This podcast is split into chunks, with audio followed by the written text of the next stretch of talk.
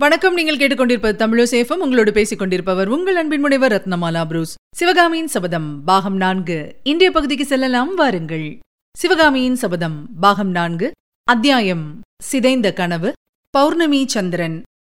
இந்த மண்ணுலகம் படைக்கப்பட்ட காலத்திலிருந்து மாதம் ஒரு தடவை பூரணச்சந்திரன் உதயமாகி நீலவானத்தில் ஜொலிக்கும் நட்சத்திரங்களிடையே பவனி சென்று வருகிறது. ஒவ்வொரு பௌர்ணமி என்றும் வானவீதியில் பவனி வரும் பூரணச்சந்திரன் கடந்த ஒரு மாதத்துக்குள்ளேயே பூவுலகில் எத்தனையோ அதிசயமான மாறுதல்கள் நிகழ்ந்திருப்பதை பார்த்து கொண்டு வருகிறது.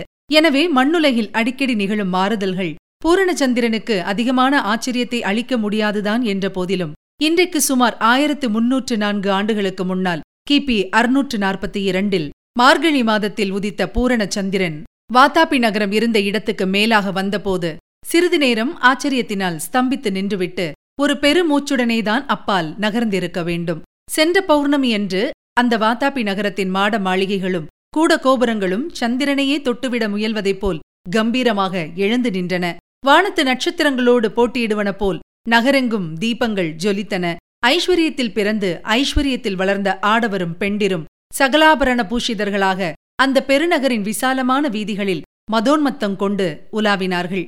அலங்கரித்த யானைகளும் அழகிய குதிரைகளும் தந்தச் சிவிகைகளும் தங்க ரதங்களும் மோகன வெண்ணிலவிலே ஒளிவீசி திகழ்ந்தன. விண்ணையிட்டும் மாளிகைகளின் உப்பரிகைகளில் வெண்ணிலாவுக்கு இன்னும் வெண்மையை அளித்த தவள மாடங்களில் மன்மதனையும் ரதியையும் ஒத்து காளைகளும் கன்னியர்களும் காதல் புரிந்து கழித்தார்கள் தேவாலயங்களில் ஆலாய்ச்சிய மணிகள் ஒலித்தன. அரண்மனையில் கீத வாத்தியங்களின் இன்னிசை கிளம்பிற்று. நடன மண்டபங்களில் சதங்கைகள் சப்தித்தன.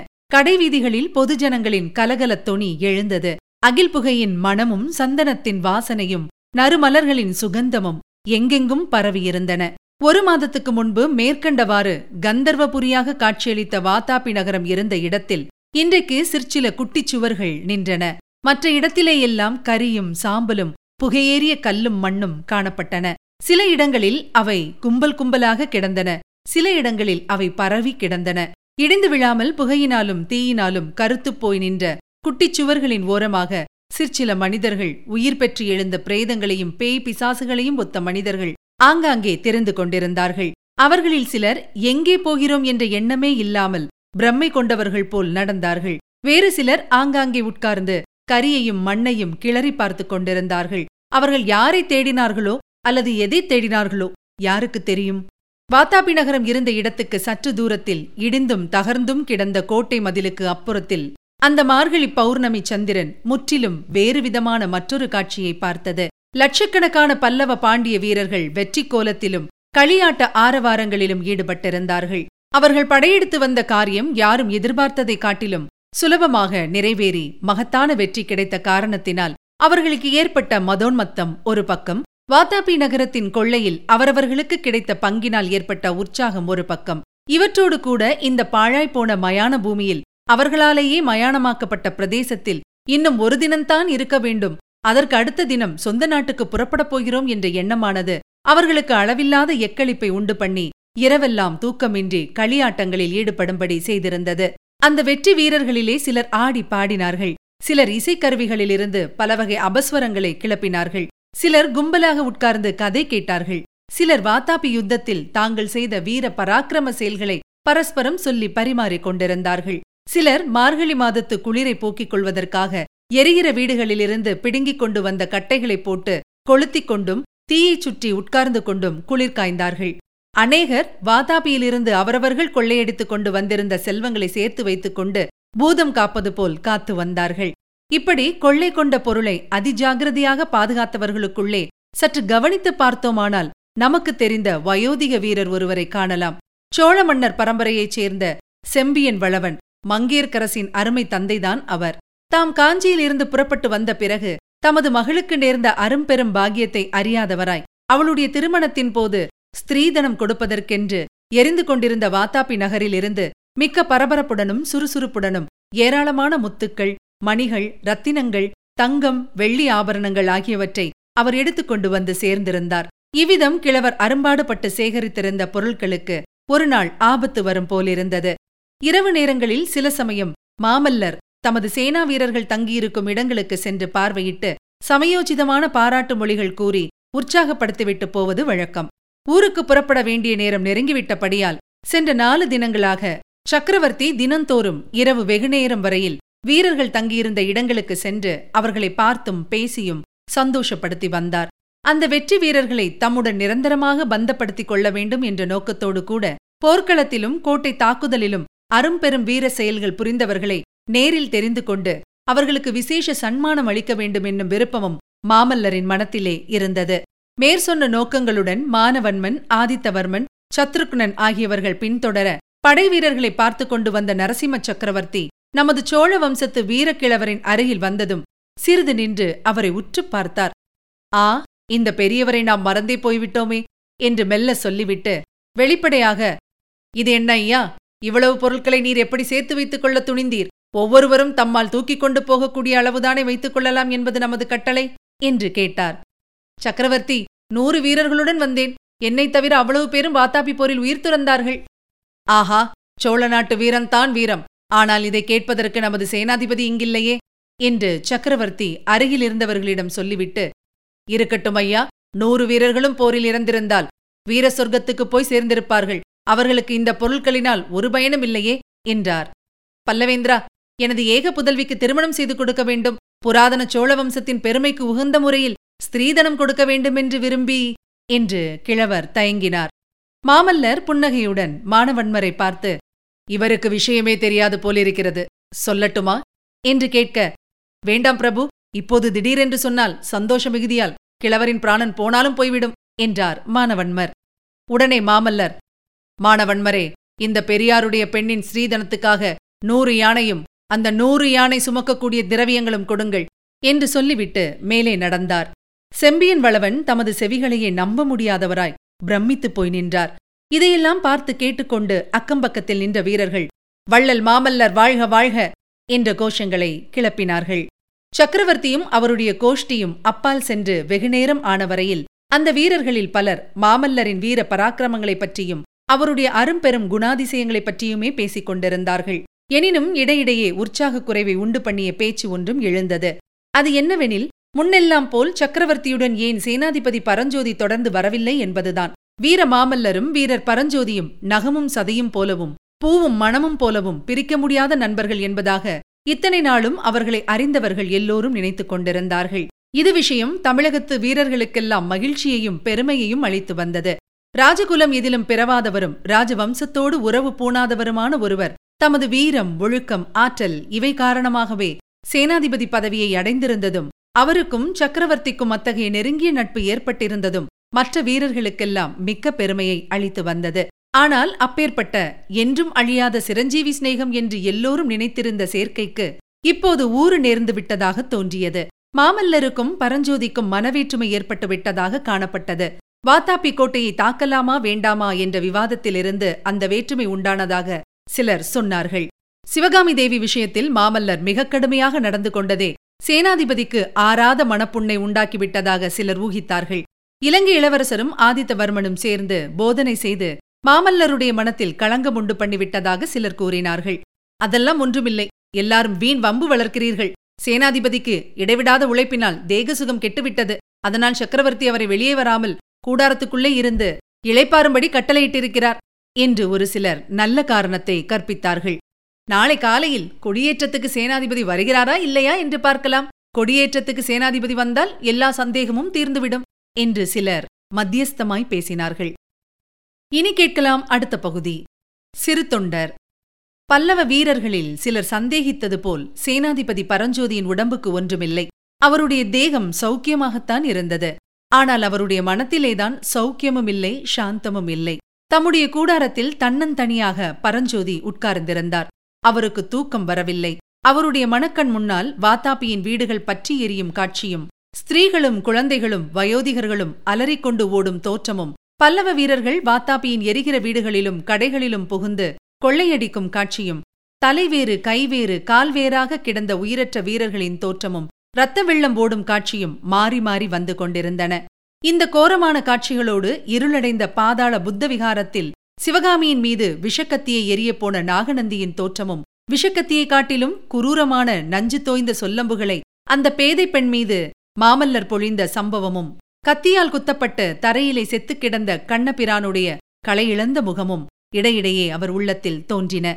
இவ்வளவுக்கும் மேலாக நெற்றியில் வெந்நீரும் தேகமெல்லாம் ருத்ராட்ச மாலையும் அணிந்து கையிலே உளவாரப்படை தரித்து சாந்தமும் கருணையும் பொலிந்த திருமுகத்தோடு விளங்கிய திருநாவுக்கரசர் பெருமான் சேனாதிபதி பரஞ்சோதியை அன்புடன் நோக்கி அப்பனே நீ எங்கே இருக்கிறாய்? என்ன காரியம் செய்கிறாய்? போதும் வா உனக்காக எத்தனை நாள் நான் காத்துக் கொண்டிருப்பேன்? என்று கேட்டுக்கொண்டே இருந்தார். அதற்கு பரஞ்சோதி குருதேவா இன்னும் அறுபது நாளிகை நேரம்தான். பிறகு தங்களிடம் வந்துவிடுகிறேன் என்று மறுமொழி சொல்லிக் கொண்டிருந்தார். சிவகாமி தேவியை விடுதலை செய்து ஆயனரிடம் சேர்ப்பித்து அவர்களை முன்னதாக ஊருக்கு அனுப்பி வைத்த பிறகு பரஞ்சோதி பொறுக்கி எடுத்த வீரர்கள் அடங்கிய படையுடன் மேற்கு நோக்கி சென்றார். வேங்கியிலிருந்து வரும் சளுக்கர் சைன்யத்தை எதிர்பார்த்துக் கொண்டிருந்த ஆதித்தவர்மருடன் சேர்ந்து கொண்டார். வாத்தாபி தகனம் ஆரம்பமான மூன்று நாளைக்கெல்லாம் வேங்கி சைன்யம் வந்து சேர்ந்தது. அந்த சைன்யம் பெரும்பாலும் யானைப்படையும் குதிரைப்படையும் அடங்கியது. மேற்படி சைன்யத்தின் தலைவர்கள் புலிகேசியின் மரணத்தையும் வாத்தாபி கோட்டையின் வீழ்ச்சியையும் அறிந்து கொண்டதும் பின்னோக்கி திரும்பி செல்ல பார்த்தார்கள். பரஞ்சோதியின் முன் யோசனை அதற்கு இடம் கொடுக்கவில்லை. ஆதித்தவர்மரை நின்ற இடத்திலேயே நிற்கவிட்டு பரஞ்சோதி விரைந்து வளைந்து சென்று வேங்கி சைன்யத்தை பின்னோக்கி செல்ல முடியாமல் தடுத்தார். இவ்விதம் இருபுறத்திலும் சூழப்பட்ட வேங்கி சைன்யம் வேறு வழியின்றி சரணாகதி அடைந்தது. அந்த சைன்யத்தை சேர்ந்த பதினாயிரம் யானைகளும் முப்பதினாயிரம் குதிரைகளும் ஒரு சேதமும் இல்லாமல் பல்லவர்களுக்கு கிடைத்துவிட்டன. இந்த மாபெரும் காணிக்கையை மாமல்லரிடம் ஒப்புவித்ததும் பரஞ்சோதியார் தம்மை சேனாதிபதி பதவியிலிருந்து விடுதலை செய்யும்படி கேட்டுக்கொண்டார். இத்தனை காலமும் ராஜ்ய சேவை செய்தாகிவிட்டதென்றும் இனிமேல் சிவபெருமானுக்கு அடிமை பூண்டு சிவனடியார்களுக்கு தொண்டு செய்து வாழ்க்கை நடத்த விரும்புவதாகவும் தெரிவித்துக் கொண்டார். மேற்படி வேண்டுகோள் மாமல்லருக்கு அதிகமான ஆச்சரியத்தை அளிக்கவில்லை. சென்ற சில காலமாகவே பரஞ்சோதியின் மனப்போக்கு மாறி வைராகியம் அடைந்து வருவதை மாமல்லர் கவனித்து வந்தார். எனவே அவருடைய வேண்டுகோளை மறுக்காமல் சேனாதிபதி தங்கள் இஷ்டப்படியே ஆகட்டும் ஆனால் எரிந்து அழிந்த வாத்தாப்பியின் மத்தியில் நமது சிங்கக்குடியை ஏற்றும் வைபவத்தை மட்டும் நடத்தவிடுங்கள். அப்புறம் விடை தருகிறேன் என்று சொல்லியிருந்தார். மேற்படி கொடியேற்று விழா மறுநாள் சூரியோதயத்தில் நடைபெறுவதாயிருந்தது. இதனாலே தான் பரஞ்சோதி இன்னும் ஒரே நாள் என்று ஜெபம் செய்து கொண்டிருந்தார். மறுதினம் காலையில் உதித்த சூரிய பகவான் சில நாளைக்கு முன்பு வாத்தாப்பி நகரம் இருந்த இடத்தில் நேற்றெல்லாம் சாம்பலும் கரியும் கும்பல் கும்பலாக கிடந்த இடத்தில் கண்ணை கவரும் அதிசயமான காட்சி ஒன்றைக் கண்டார். பல்லவ பாண்டிய சேனா வீரர்கள் வாழும் வேலும் ஏந்தி வரிசை வரிசையாக அணிவகுத்து நின்றார்கள். அவர்களுக்குப் பின்னால் அழகாக அலங்கரிக்கப்பட்ட போர் யானைகளும் புறவிகளும் நிறை நிறையாக கண்ணு கெட்டிய தூரம் நின்றன. இந்த சேனா சமுத்திரத்துக்கு மத்தியில் அலைகடலுக்கு நடுவே தோன்றும் கப்பலின் கூம்பை போல் ஒரு புத்தம் புதிய சிற்ப வேலைப்பாடமைந்த ஜெயஸ்தம்பம் கம்பீரமாக நின்றது. லட்சக்கணக்கான வீரர்கள் அவ்விடத்தில் கூடியிருந்த போதிலும் கப்சிப் என்ற நிசப்தம் குடிகொண்டிருந்தது. சிறிது நேரத்துக்கெல்லாம் கூட்டத்தின் ஒரு முனையில் கலகலப்பு உண்டாயிற்று. பேரிகைகள் அதிர்ந்தன. எக்காலங்கள் முழங்கின. சக்கரவர்த்தியின் வருகைக்கு அறிகுறியான மேற்படி வாத்திய கோஷத்தை கேட்டதும் அந்த லட்சக்கணக்கான வீரர்களின் கண்டங்களிலிருந்து ஏக காலத்தில் வாத்தாப்பி கொண்ட மாமல்ல சக்கரவர்த்தி வாழ்க என்ற கோஷம் கிளம்பி மேலே வானமண்டலம் வரை சென்று நாலா திசையிலும் பரவி படர்ந்து எங்கெங்கும் எதிரொலியை உண்டாக்கியது. சேனாதிபதி பரஞ்சோதி இலங்கை இளவரசர் மாணவன்மர் வேங்கி அரசர் ஆதித்தவர்மன் முதலியவர்கள் பின்தொடர மாமல்ல சக்கரவர்த்தி ஜெயஸ்தம்பத்தின் அடியிலே வந்து நின்றவுடனே மறுபடியும் ஒரு தடவை ஜெயகோஷம் கிளம்பி எட்டு திக்குகளையும் கிடுகிடுக்கச் செய்தது. சத்தம் அடங்கியதும் மாமல்லர் சுற்றிலும் நின்றவர்களை பார்த்து சில விஷயங்களை கூறினார். தாமும் பரஞ்சோதியும் ஒன்பது வருஷத்துக்கு முன்னால் மாறுவேடம் பூண்டு அவர்கள் இப்போது நிற்கும் அதே இடத்துக்கு வந்திருந்ததையும் அச்சமயம் அங்கு வேறொரு ஜெயஸ்தம்பம் நின்றதையும் அதில் புலிகேசி மகேந்திர பல்லவரை முறியடித்தது பற்றிய பொய்யான விவரம் எழுதியிருந்ததையும் அந்த ஜெயஸ்தம்பத்தை பெயர் தெரிந்து அதனிடத்தில் பல்லவ ஜெயஸ்தம்பத்தை நிலைநாட்டுவதென்று தாமும் சேனாதிபதியும் சபதம் செய்ததையும் அந்த சபதம் இன்று நிறைவேறிவிட்டதையும் குறிப்பிட்டு இந்த மாபெரும் வெற்றிக்கெல்லாம் முக்கிய காரண புருஷரான சேனாதிபதி பரஞ்சோதிதான் அந்த ஜெயஸ்தம்பத்தில் பல்லவ சைன்யத்தின் வெற்றிக் கொடியை ஏற்றுவதற்கு உரிமையுடையவர் என்றும் கூறி முடித்தார். சக்கரவர்த்திக்கும் சேனாதிபதிக்கும் ஏதாவது மனவேற்றுமை ஏற்பட்டிருக்கிறதோ என்பது பற்றி பல்லவ வீரர்களிடையில் சந்தேகம் ஏற்பட்டிருந்ததை பார்த்தோம் அல்லவா? எனவே இப்போது ஜெயஸ்தம்பத்தின் அருகில் சக்கரவர்த்தியும் சேனாதிபதியும் சேர்ந்து நிற்பதை பார்த்ததுமே அவ்வீரர்களுக்கு மிகுந்த உற்சாகம் ஏற்பட்டது. சேனாதிபதியை பற்றி சக்கரவர்த்தி கூறியதை அருகிலே நின்று நன்றாய் கேட்டவர்களும் கூட அளவற்ற மகிழ்ச்சியடைந்து ஆரவாரம் செய்தார்கள். சேனாதிபதி புதிய ஜெயஸ்தம்பத்தின் மீது பல்லவ சிம்மக்குடியை உயர்த்திய போது சேனா வீரர்களின் குதூகலம் வரம்பு கடந்து பொங்கி ஜெயகோஷமாகவும் வாழ்த்துரைகளாகவும் வெளியாயிற்று. பேரிகை முழக்கங்களும் வாத்திய கோஷங்களும் லட்சக்கணக்கான கண்டங்களிலிருந்து கிளம்பிய ஜெயத்வனிகளும் அவற்றின் பிரதித்வணிகளுமாக சேர்ந்து சிறிது நேரம் காது செவிடுபடச் செய்தன. சத்தம் அடங்கும் வரையில் பொறுத்திருந்த மாமல்லர் கடைசியாக அன்று அவ்வீரர்களிடம் விடைபெறுவதற்கு முன் வருத்தமான விஷயத்தை தாம் தெரிவிக்க வேண்டியிருக்கிறது என்ற பூர்வ பீடிகையுடன் ஆரம்பித்து இத்தனை காலம் தம்முடன் இருந்து இரவு பகல் சேவை புரிந்து இந்த மகத்தான வெற்றியை பெற்றுக் கொடுத்த பரஞ்சோதியார் இப்போது தம்மிடம் விடுதலை கேட்கிறார் என்றும் அவருடைய உள்ளம் சிவபக்தியில் ஈடுபட்டிருக்கிறதென்றும் சிவனடியாரை சேனை தலைவராக வைத்திருப்பது பெரும் குற்றம் என்றும் ஆகையால் அவருக்கு விடுதலை கொடுத்துவிட தாம் சம்மதித்து விட்டதாயும் நாளை காலையில் அவர் தம்மையும் பல்லவ சைன்யத்தையும் பிரிந்து தனி வழியே தீர்த்த யாத்திரை செல்கிறார் என்றும் வீரர்கள் எல்லாரும் உற்சாகமாக அவருக்கு விடை கொடுத்து அனுப்ப வேண்டும் என்றும் தெரிவித்தார். தாம் தெரிவித்த விஷயம் அவ்வளவாக அந்த வீரர் கூட்டத்தில் உற்சாகம் உண்டு பண்ணவில்லை என்பதையும் கண்டார். எல்லையற்ற மௌனம் அந்த பெருங்கூட்டத்தில் அப்போது குடிகொண்டிருந்தது. அடுத்த நிமிஷம் ஆஜானு பாகுவாய் நெடுதுயர்ந்த மாமல்ல சக்கரவர்த்தி தம்மைவிட குட்டையான சேனாதிபதி பரஞ்சோதியை மார்புற தழுவிக் கொண்டபோது மீண்டும் அந்த சேனா சமுத்திரத்தில் கோலாகலத்வனிகள் எழுந்தன. அன்றைக்கெல்லாம் மாமல்லர் பல்லவ பாண்டிய வீரர்களுக்கும் படைத்தலைவர்களுக்கும் பரிசுகள் வழங்குவதில் ஈடுபட்டிருந்தார். வாத்தாபி எரியத் தொடங்கிய நாளிலிருந்து பல்லவ சைன்யத்துடன் வந்திருந்த நூறு பொற்கொல்லர்கள் ஆயிரம் வீரர்களின் உதவியுடன் தங்கத்தை உருக்கி புதிய சிங்கமுத்திரை போட்ட பொற்காசுகள் தயாரிப்பதில் ஈடுபட்டிருந்தார்கள். வாத்தாபி அரண்மனைகளிலிருந்தும் சளுக்க சாம்ராஜ்ய பொக்கிஷங்களிலிருந்தும் கைப்பற்றிய ஏராளமான தங்கக் கட்டிகளையும் பொன் ஆபரணங்களையும் பெரிய கொப்பரைகளில் போட்டு பிரம்மாண்டமான அடுப்புகளில் தீ மூட்டி உருக்கினார்கள். உருக்கிய பொன்னை நாணய வார்ப்படத்துக்காக அமைக்கப்பட்ட அச்சுக்களிலே ஊற்றி எடுத்து லட்ச லட்சமாக களஞ்சு நாணயங்களை செய்து குவித்துக் கொண்டிருந்தார்கள். ஒவ்வொரு பல்லவ பாண்டிய வீரனுக்கும் அவனவன் தானே சேகரித்துக் கொண்ட செல்வத்தை தவிர தலைக்கு பத்து பொற்களஞ்சிகள் அளிக்கப்பட்டன. போர் வீரர்களுக்கு மேற்கண்டவாறு பரிசு அளித்த பிறகு படைத்தலைவர்களுக்கும் சிறந்த வீரச் செயல்கள் புரிந்தவர்களுக்கும் விசேஷ பரிசுகள் அளிக்கப்பட்டன. யானைகளும் குதிரைகளும் சுமக்கக்கூடிய அளவு செல்வங்களும் பகிர்ந்து கொடுக்கப்பட்டன.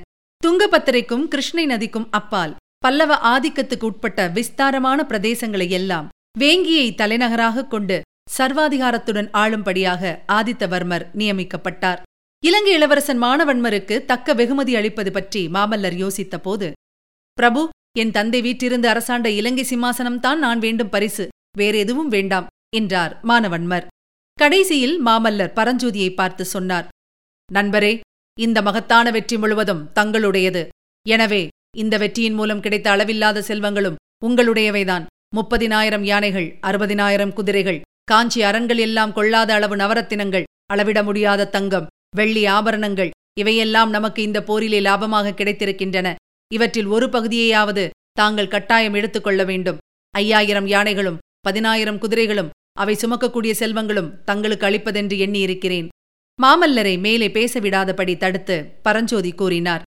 பல்லவேந்திரா மன்னிக்க வேண்டும். தங்களிடம் நான் கோருவது முக்கியமாக தங்களுடைய தங்கமான இருதயத்தில் என்றைக்கும் ஒரு சிறு இடம்தான். அதற்கு மேலே நான் கோருகிற பரிசு ஒன்றே ஒன்று இருக்கிறது. அதுவும் வாத்தாபி கோட்டையிலிருந்து கொண்டு வரப்பட்ட பொருளேதான். ஆஹா அது என்ன அதிசயப் பொருள்? என்று மாமல்லர் வியப்புடன் கேட்டார். அந்த பொருள் இதோ வரும் மூடு பல்லக்கில் இருக்கிறது என்று பரஞ்சோதி கூறியதும் நாலு வீரர்கள் ஒரு மூடு பல்லக்கை கொண்டு வந்து இறக்கினார்கள். பல்லக்கை திறந்ததும் அதற்குள்ளே நாம் ஏற்கனவே பார்த்த விநாயகர் விக்கிரகம் இருந்தது. வாத்தாபி கோட்டை வாசலில் இருந்த அந்த விக்கிரகத்துக்கு தாம் பிரார்த்தனை செய்து கொண்டதை பற்றி பரஞ்சோதி கூறி அதை தம்முடன் கொண்டு போய் தாம் பிறந்து வளர்ந்த செங்காட்டக்குடி கிராமத்தில் பிரதிஷ்டை செய்ய விரும்புவதாகவும் தெரிவித்தார். மேற்படி விக்கிரகத்தை தவிர வாத்தாபி நகரத்திலிருந்து கவரப்பட்ட வேறெந்த பொருளும் தமக்கு வேண்டியதில்லை என்று பரஞ்சோதி கண்டிப்பாக மறுத்துவிட்டார். வேறு வழியின்றி மாமல்லர் பரஞ்சோதியின் விருப்பத்துக்கு இணங்க வேண்டியதாயிற்று. பரஞ்சோதி ஸ்தல யாத்திரை செல்லும் போது இரண்டு யானை பன்னிரண்டு குதிரை நூறு காலாள் வீரர்கள் ஆகிய பரிவாரங்களை மட்டும் உடன் அழைத்து செல்ல வேண்டுமென்று மாமல்லர் பிடிவாதம் பிடித்து தமது நண்பரை இணங்கும்படி செய்தார். மறுநாள் மத்தியானம் மாமல்லரும் பல்லவ சைன்யமும் அவர்கள் வந்த வழியே காஞ்சிக்கு திரும்பி செல்ல புறப்படுவதாக திட்டமாகியிருந்தது பரஞ்சோதியார் துங்கபத்திரை கரையோடு சென்று ஸ்ரீசைலம் முதலிய க்ஷேத்திரங்களை தரிசித்துவிட்டு வருவதற்காக அன்று காலையிலேயே தமது சிறு பரிவாரத்துடன் புறப்பட்டார். புறப்படுவதற்கு முன்னால் மாமல்லரிடம் கடைசியாக விடைபெற்றுக் கொள்ளுவதற்காக சக்கரவர்த்தியின் கூடாரத்துக்கு பரஞ்சோதி வந்தபோது பல்லவ பாண்டிய வீரர்கள் தங்களுடைய கட்டுப்பாட்டையெல்லாம் மறந்து அங்கே கூட்டம் கூடிவிட்டார்கள். பரஞ்சோதியின் புதிய தோற்றம் அவர்களை சிறிது நேரம் திகைப்படைய செய்தது. கத்தி கேடயம் வாள் வேல் தலைப்பாகை கவசம் அங்கி இவற்றையெல்லாம் களைந்தெறிந்துவிட்டு பரஞ்சோதி நெற்றியில் வெந்நீரு தரித்து தலையிலும் கழுத்திலும் ருத்ராட்சம் அணிந்து பழுத்த சிவபக்தரின் தோற்றத்தில் விளங்கினார். அவருடைய திருமுகம் நேற்றுவரை இல்லாத பொலிவுடன் சுடர்விட்டு பிரகாசித்தது. சற்று நேரம் திகைத்து நின்ற வீரர்களை பார்த்து பரஞ்சோதி கும்பிட்டதும் சேனாதிபதி பரஞ்சோதி வாழ்க வாத்தாப்பி கொண்ட மகாவீரர் வாழ்க என்று கூவினார்கள். பரஞ்சோதி அவர்களை கைகூப்பி வணங்கி அமைதி உண்டு பண்ணினார். பிறகு நண்பர்களே இன்று முதல் நான் சேனாதிபதி இல்லை தளபதியும் இல்லை. சிவனடியார்களுக்கு திருத்தொண்டு செய்யும் தொண்டர் கூட்டத்தில் அடியேன் ஒரு சிறு தொண்டன் என்று கூறினார். அளவில்லாத வியப்புடனும் பக்தியுடனும் இதை கேட்டுக்கொண்டு நின்ற பல்லவ வீரர்களில் ஒருவன் அப்போது ஓர் அமர கோஷத்தை கிளப்பினான். சிவனடியார் சிறுத்தொண்டர் வாழ்க! என்று அவன் கம்பீரமாக கோஷித்ததை நூறு நூறு குரல்கள் திருப்பிக் கூவின. சிறுத்தொண்டர் வாழ்க! சிவனடியார் சிறுத்தொண்டர் வாழ்க! என்ற கோஷம் நாலாபுரத்திலும் பரவி ஆயிரம் ஆயிரம் குரல்களில் ஒலித்து எதிரொலித்தது. பரஞ்சோதியார் தமது சிறிய பரிவாரத்துடனும் வாத்தாபி விநாயகருடனும் நெடுந்தூரம் சென்று கண்ணுக்கு மறையும் வரையில் சிறுத்தொண்டர் வாழ்க என்ற சிரஞ்சீவி கோஷம் அந்த சேனா சமுத்திரத்தில் திரும்ப திரும்ப எழுந்து கொண்டே இருந்தது. இதுவரை நீங்கள் கேட்டது சிவகாமின் சபதம் பாகம் நான்கு. வழங்கியவர் உங்கள் அன்பின் முனைவர் ரத்னமாலா புரூஸ். சிவகாமின் சபதம் என்ற எமது இந்த ஒலிப்புத்தக முயற்சிக்கு நீங்கள் அளித்து வரும் அன்பிற்கும் ஆதரவிற்கும் மிக்க நன்றியை தெரிவித்துக் கொள்கிறோம் தொடர்ந்து கேளுங்கள் நண்பர்களிடமும் பகிருங்கள் மறவாமல் சப்ஸ்கிரைப் செய்ய சொல்லுங்கள். அவர்களும் தேன் தமிழ் சுவை பருகட்டும். மீண்டும் அடுத்த பகுதியில் சந்திக்கலாம். இணைந்திருங்கள் மகிழ்ந்திருங்கள்.